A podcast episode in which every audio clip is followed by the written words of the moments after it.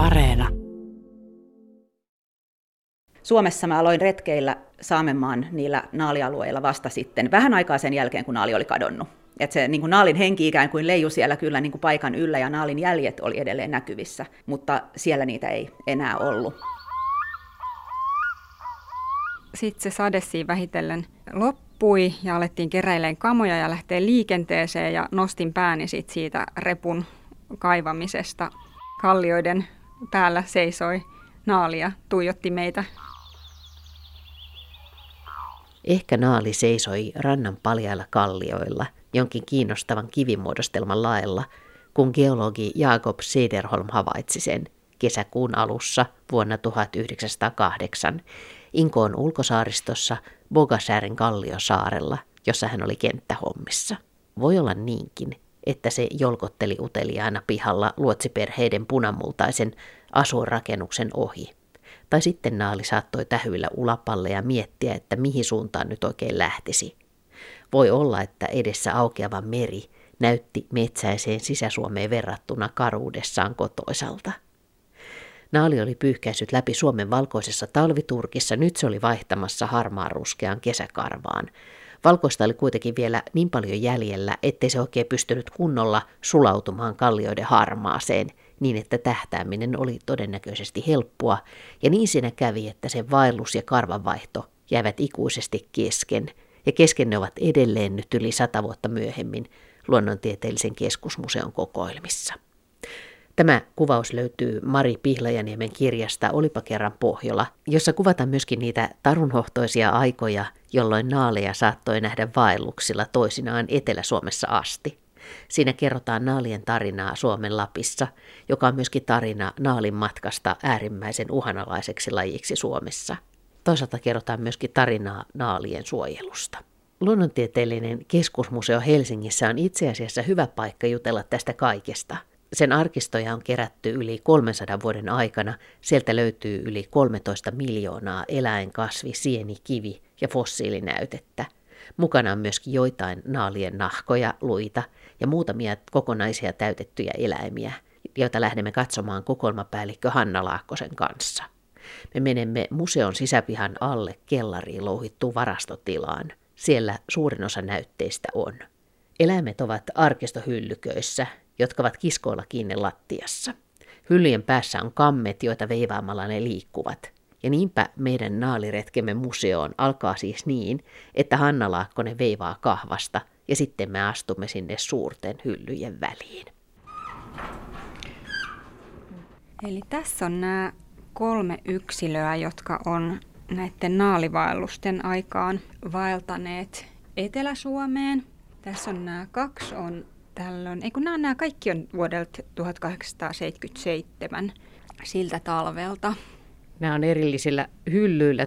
Toi ylimpänä on tuolla melkein pari metri korkeudessa. Ja sitten, tota, sitten se nämä on alekkain jalustoilla. Itse asiassa kolmas onkin täällä maan rajassa sitten vielä. Nämä on vähän erinäköiset itse asiassa. Eka fiilis on kyllä yllättävän pieni. Et naali on itse asiassa yllättävän pieni eläin. Joo, samaa mieltä. Jotenkin sitä miettii niin kuin ketun kokosta eläintä, mutta mm. on tämä kyllä niin kuin selvästi kettua vähän pienempi ja sirompi. Ja sitten näillä on vähän erilaiset nämä turkit. Joo, että tässä on niinku tämä ylin täällä nyt. Tämä on tämä Porvoon eläin toukokuulta. Ja tota, täällä on vähän tämmöinen vaihtokarva. Ja sitten sen alla on vielä melko paksussa turkissa oleva. Tämä onkin sitten joulukuulta Espoosta. Tässä lukee tässä vanhassa Espoon eläimen etiketissä jo joulukuun kuudes päivä. Ja sitten täällä alla, mikä joo, tää on, nyt me kumarrutaan tänne ihan maan rajaan ja täällä tota, on tämä kolmas kaveri. Joo, tämä on kyllä ihan kesäkarvanen kaveri tämä kolmas täällä ja melko hurja irvistys on tälle kolmannelle täyttäjä tehnyt.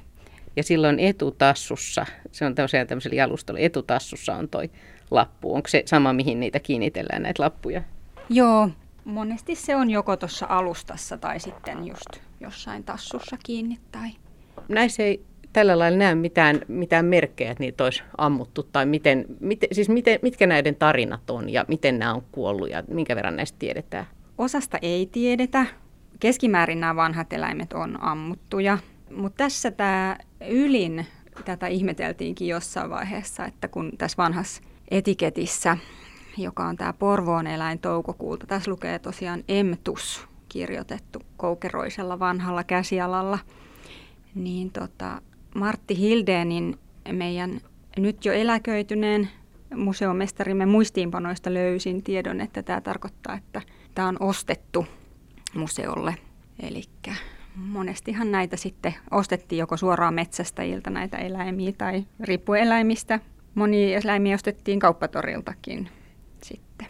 Tämä on vähän tämmöistä salapoliisihommaakin tämä, kun ehkä toi kun yrittää tulkita näitä vanhoja etikettejä ja sitten toisaalta tämä, että nämä tarinat, mitä näihin, näihin eläimiin liittyy. Minkä takia nämä on täällä tallessa, miksi nämä on arvokkaita säästää? Nämä on mun mielestä hyvä esimerkki siitä, että eihän siihen aikaan ole osattu arvata, että tässä olisi mitään erityistä, että nämä on ammuttu nämä naalit täältä Etelä-Suomesta, mutta, mutta näin nykypäivän valossa tämä, me niin kuin ymmärretään, että miten, miten erilainen tämä tilanne on nykyään. Et muutos on oikeastaan se avainsana, mikä näissä museokokoelmissa, miksi ne on niin tärkeitä, että näiden avulla voidaan tutkia muutosta, miten luonto muuttuu ja miten lajisto muuttuu ja niiden esiintyminen ja elinalueet ja ulkomuoto muuttuu. Voiko näistä, esimerkiksi näistä näytteistä, niin voiko näistä jotenkin tutkia jotain lajiin liittyviä muutoksia niiden koon suhteen, tai voiko tuosta Turkista saada vielä jotain irti, jos haluttaisiin seurata jotain tämmöisiä naaliin liittyviä muutoksia?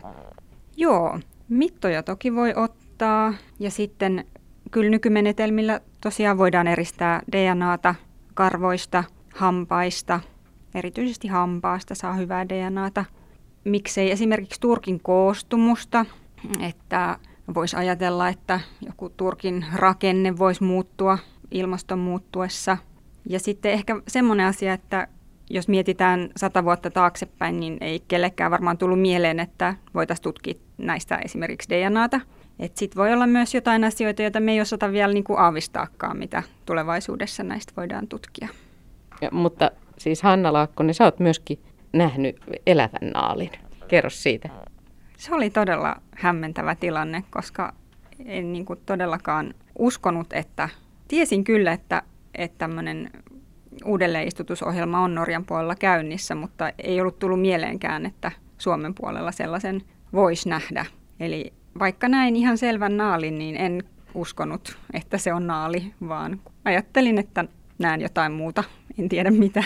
Mä muistan, mulla oli ala-asteella semmoinen biologian kirja, missä oli tämmöinen kesäpukunen naalin kasvokuva siinä, valokuva siinä kannessa, ja se näytti juuri siltä. Eli mikä se tilanne oli? Te olitte enontekijöillä, te olitte vai? Me oltiin enontekijöillä Lapissa vaeltamassa. Me oltiin jääty pitämään sadetta semmoiseen kivikkorakka vähän notkelmaan ja sitten se sade siinä vähitellen loppui ja alettiin keräilemään kamoja ja lähteä liikenteeseen ja nostin pääni sit siitä repun kaivamisesta. Ja sieltä killotti muutaman kymmenen metrin päästä kallioiden päällä seisoi naalia, tuijotti meitä hyvinkin uteliaana.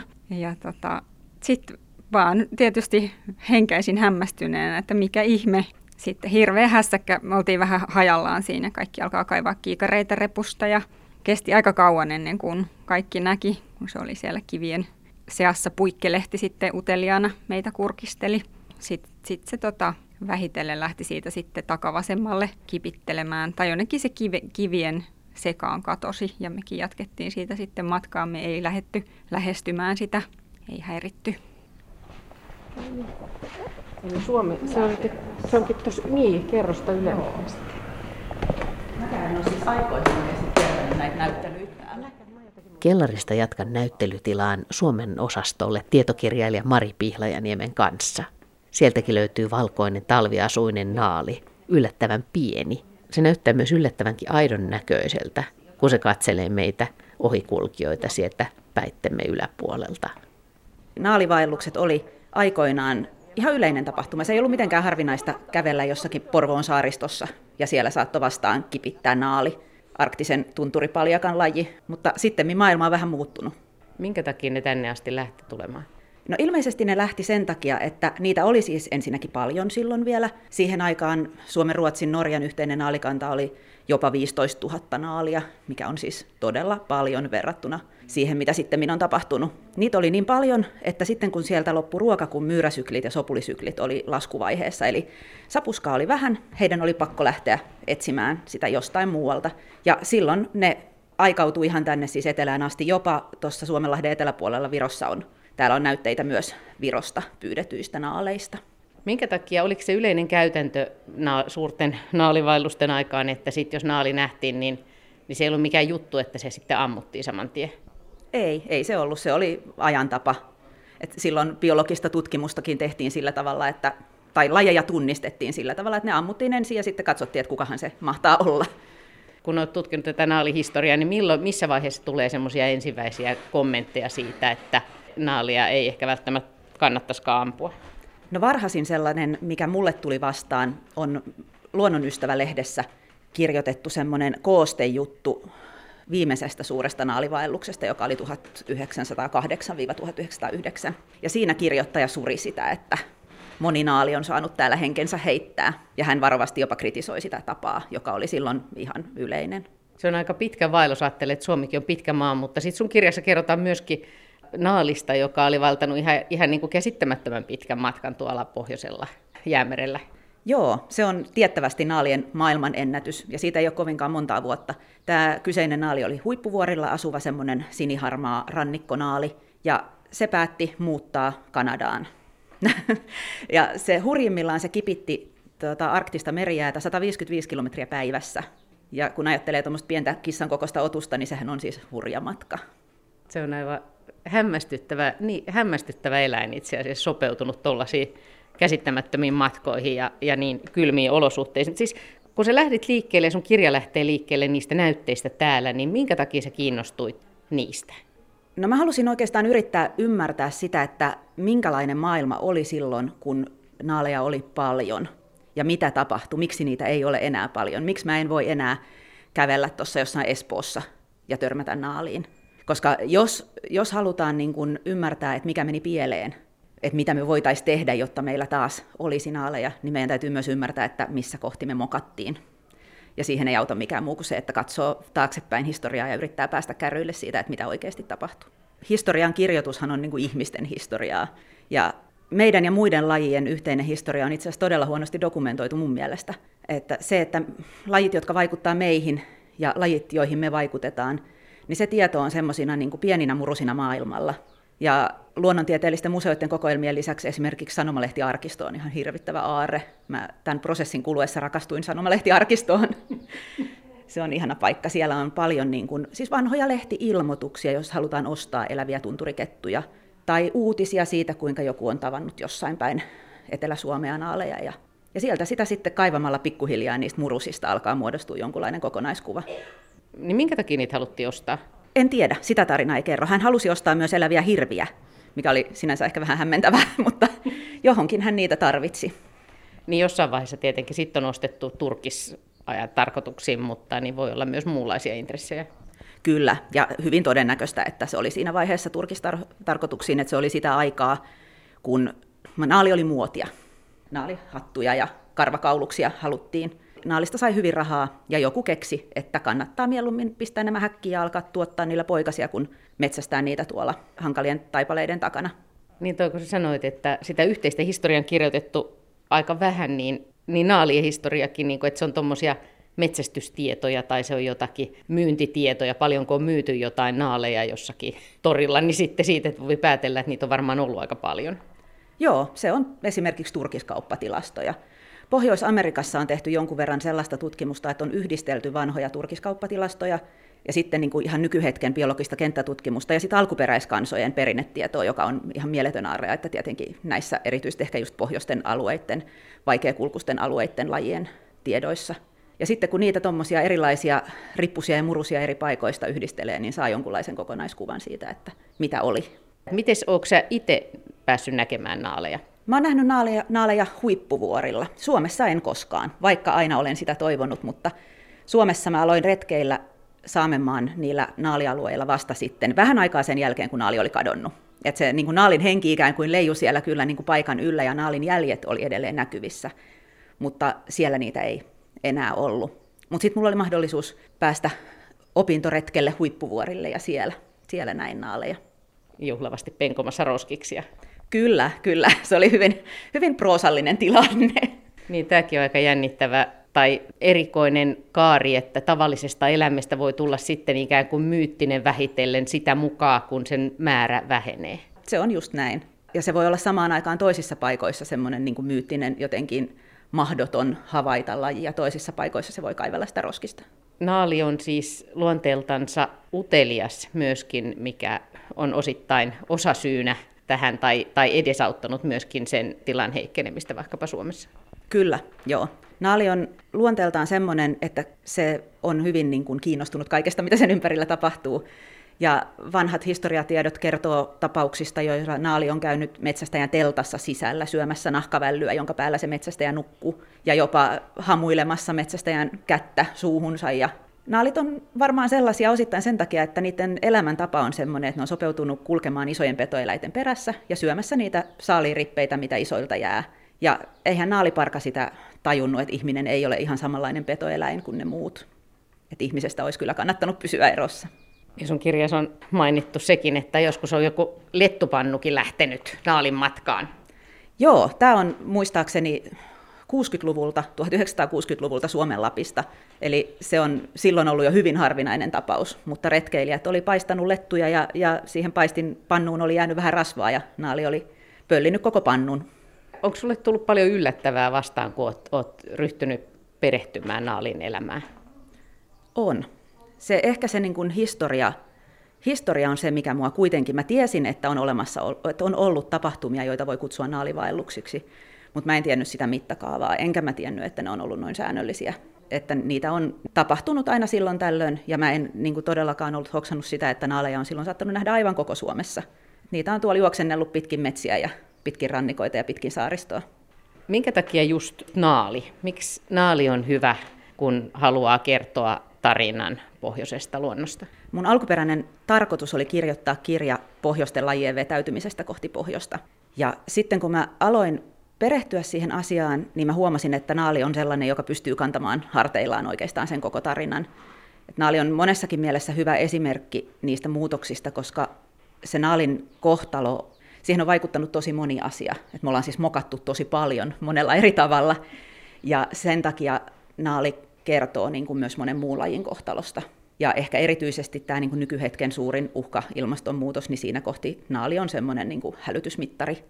Sun kirjassa tuodaan esiin se, että monesti tämä tarina on vähän samantyyppinen, että havahdutaan suojelutoimiin, kun on tavallaan jo aivan liian myöhäistä tai ollaan ihan sillä viimeisellä rajalla. Ja jos olisi aikaisemmin havahduttu, niin ei olisi ollut niin hankalaa. Miten naalin tapauksessa, niin missä kohdassa viimeistään olisi pitänyt tajuta, että nyt naalilla menee heikosti? Naali suojeltiin Suomessa muistaakseni vuonna 1940, ja kyllähän siihen olisi pitänyt havahtua jo silloin vuosisadan alussa. Et silloin olisi vielä ollut asioita tehtävänä huomattavasti helpommalla ja halvemmalla. Että kun mennään liian pitkälle, niin se sen lajin palauttaminen vaatii ihan hirvittävästi työtä, ja se vaatii myös rahaa. Et siinä vaiheessa se on kallista, ja se on hankalaa, ja se on epävarmaa. Siis se on ollut suojeltuna Suomessa yli 80 vuotta ja silti tilanne on niin kuin lievästi sanottuna heikko. Kyllä, just näin. No sä oot ollut mukana myöskin vapaaehtoisena naalinpesien kartuttajana. Joo, tai se on vähän semmoinen sivuprojekti, että mä oon liikkunut tuolla tunturialueella muuten paljon, niin siinä samalla voi ikään kuin pitää silmänsä auki ja tuottaa jotain hyödyllistä tietoa myös sitten niin kuin viranomaisten naalin suojelijoiden käyttöön. Mitä se ta- käytännössä tarkoittaa? Se tarkoittaa sitä, että kun Naalin eteen on nyt tehty pohjoisessa jo kauan paljon töitä. Siellä tehdään erilaisia toimenpiteitä, jotta naali voisi palata. Ne toimenpiteet on vähän niin kuin tekohengitystä, että niillä niin kuin minimoidaan ilmastonmuutoksen haitallisia vaikutuksia ja yritetään pitää naali olemassa ja elossa, kunnes toivottavasti joskus saadaan ratkaistua nämä niin kuin isot ja hankalat kysymykset. Mutta se, miksi vapaaehtoiset nyt siellä sitten kerää tietoja naalista, niin se on tietenkin tärkeää tietää, että auttaako ne toimet, että on tehty tietyillä paikoilla tietynlaisia asioita, ja jotta tiedetään, että onko tehty oikeita asioita, niin jonkun pitää myös niin kuin kerätä sitä tietoa, että onko niitä naaleja siellä, onko siellä punakettuja, jotka on taas sit naalin kannalta aika hankala juttu, ja mitä muuta siellä tunturissa tapahtuu. Miltä se naalin pesäkumpu näyttää, tai ne pesäkolot? Ne on ollut aikanaan, silloin kun naaleja oli paljon, niin ne oli semmoisia valtavia linnotuksia. Ne on usein semmoisiin hiekkaisiin kumpareihin kaivettuja semmoisia luolastoja, jotka saattaa olla siis jopa 700 vuotta vanhoja. Et naaliperhe, naalisuku saattaa käyttää sitä samaa pesää vuosisatoja. Ja ne erottuu maisemasta itse asiassa aika hyvin, koska jos ajatellaan, että se naaliperhe on asunut siellä sata vuotta, niin ne on myös ulostanut sinne ja siellä on saalisjätteitä ja kaikenlaista. Ja tunturiluonto on muuten tosi karua, niin ne rehevät naalinpesäkummut, ne kasvaa semmoista vihreätä, kirkkaa vihreätä heinää, ja ne saattaa, ne vanhatkin pesäkummut näkyä vielä vuosikymmeniä sen jälkeen, kun naalit on kadonnut, koska ne ravinteet säilyy siellä maassa kuitenkin. No nyt tänä kesänä saatiin sitten iloisia uutisia uusista naalinpoikasista. Miten yllättynyt sä olit? No se on tavallaan asia, mitä on toivottu kovasti ja ehkä sen, sen kautta niin kuin osattu odottaakin sillä niin kuin hengitystä pidättäen sormet ja varpaat ristissä, että on aavistettu, että se voisi olla mahdollista, koska on tehty niin paljon. Norjalaiset on tarhannut villejä naaleja, siis kerännyt luonnosta tarhaan niitä ja saanut ne lisääntymään siellä ja vapauttanut niitä sitten takaisin luontoon ihan tuohon myös Suomen rajan toiselle puolelle. Ja sen lisäksi ne kaikki toimenpiteet, mitä siellä tunturissa on tehty niin kuin paikan päällä, niin siinä on ollut semmoisia tiettyjä lupaavia merkkejä ilmassa. Mutta kyllähän se silti oli iloinen yllätys, joka nippanappa ehti kirjaankin asti. Kun sä lähdit tätä kirjaa tekemään, niin mistä kaikkialta sä sait sitä naalitietoa? Puhuttiin tästä historiasta, näistä arkistoista ja näistä vanhoista nahka- ja luunäytteistä, mutta kuka Suomessa tietää naaleista muuten? No Suomessa Metsähallitus vastaa siitä naalin suojelutyöstä niin kuin viranomaisena. Ja Metsähallituksen Tuomo Ollila on semmoinen ihminen, joka on kovasti kertonut mulle kaikenlaista naalien nykyelämästä. Ja Tuomo on myös henkilö, jolle kaikki kertoo kaikki havaintonsa ja jolla on ikään kuin ne langat, kaikki naalilangat käsissä tällä hetkellä. Itse asiassa tähän Naalin tarinaan ja tähän sun kirjaan olipa kerran pohjalla, niin liittyy paljon ihan keskeisiä kysymyksiä luonnonsuojelun ongelmista. Ja yksi on tämä, mikä sä kirjoitat ja tuot esiin, että, että tämä, milloin hieno termi, termikin englanniksi, shifting baseline, eli, tota, eli ihan se, että, että kun maailma vähitellen muuttuu ja me kaikki peilataan sinne omaan lapsuuteemme, niin meidän on vaikea nähdä esimerkiksi sitä, että se muutos on jo tapahtunut pitkälti. Ja se, mikä meille tuntuu niin kuin sille normaalilta, niin voi olla jo niin kuin aika moista luisua. Joo, ja se on se syy, minkä takia niin kuin meidän pitää aika ajoin pysähtyä ja katsoa taaksepäin. Et ilman niitä historiatietoja me ei voida nähdä sitä muutosta. Sen näkee vaan, kun sieltä menneisyydestä on tietoa. Koska jokainen meistä ajattelee, että luonto on tämmöinen, kuin mihin me ollaan totuttu, tai meidän ympäristö on se normaali. Ja se alkaa tosi nopeasti tuntua siltä.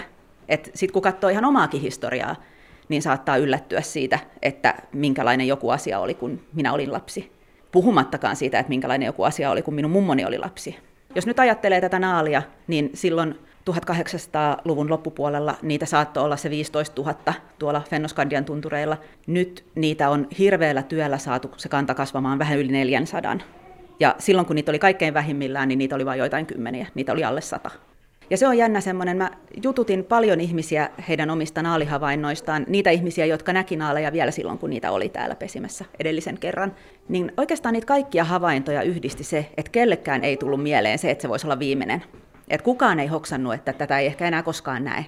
Että tavallaan ne niin kuin tavalliset luontohavainnot on semmoisia, että niiden arvon usein huomaavasti jälkikäteen. Kun sen lajin populaatio on ajettu liian alas, kun niitä yksilöitä on liian vähän enää jäljellä, niin se voi olla joku aivan satunnainen pieni niitti, joka pyyhkäisee sen pois. Eikä ne ihmiset siinä hetkessä sitä tajuu, että hups, että nyt se tapahtui, nyt se sukupuutto tapahtui. Kun sä mietit naalia eläimenä, niin naali on siis hämmästyttävä hyvin sopeutunut kylmiin oloihin.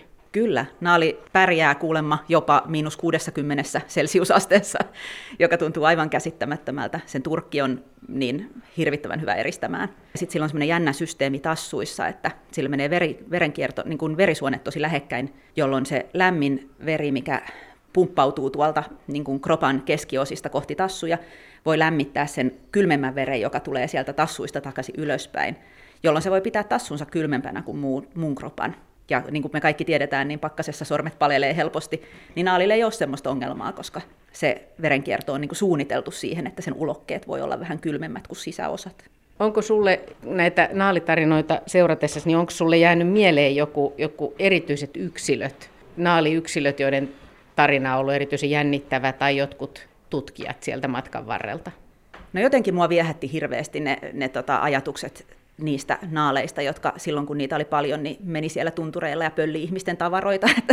mä jotenkin kovasti tykkäsin siitä, siitä niin kuin ajankuvasta tai siitä, siitä tuli jotenkin se niin kuin tosi visuaalinen mielikuva siitä, että mä mietin, että miltä se on näyttänyt, minkälainen maailma on ollut silloin ja mitä ne naalit on oikein ajatellut. Mulle jäi nyt mieleen myöskin näistä ihmisistä, niin Myyräguru Asko Kaikusalo, joka, joka on havainnoinut siellä jossakin kohdassa ja kirjannut muistiin, kun hän on seurannut näitä tota, naalinpoikasia. Kyllä, hän muistaakseni on kirjannut muistiin myös niin semmoisen muiston, että he oli kuvaamassa dokumenttia, mutta siitä ei tahtonut tulla mitään, kun heitä nauratti niin paljon, kun ne naalit oli niin hassuja, ne pikkunaalit leikki siellä, niin jotenkin vilkkaasti ja yritti olla paljon isompia kuin ovatkaan ja yritti saalistaa sopuleita ja siinä kuvaajan tota, niin kädet hytkynaurusta, niin kuva ei oikein ollut julkaisukelpoista.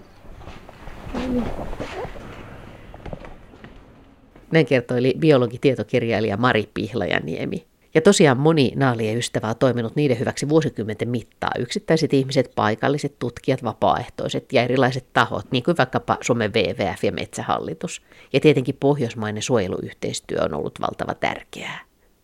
Ja siksi tähän Asko Kaikusalon tarinaa onkin hauska lopettaa ja miettiä sitä, että missähän ne viime kesänä syntyneet kolme poikasta nyt esimerkiksi viilettävät ja ensimmäistä talvea viettävät. Missä ne tutustuvat uusiin lumisiin kotikulmiinsa, opettelevat talvesta selviämisen taitoja, sulautuvat maisemaan saumattomasti valkoisessa turkissaan, kestävät hämmästyttävää kylmyyttä, haistelevat pienillä nappinenillään, jotka voi kovalla tuulella suojata sitten vielä tuuhealla hännällä. Jatkavat tätä naalien suvun kunniakasta ja uteliasta tarinaa Suomen Lapissa. Toivottavasti ei kuitenkaan liian uteliasta. Ja toivottavasti ne ovat hyvissä voimissa ja pääsevät kohta kokemaan uuden kevään ja kevään tuoksut siellä Enontekiön tuntureilla tai missä sitten nyt ovatkaan.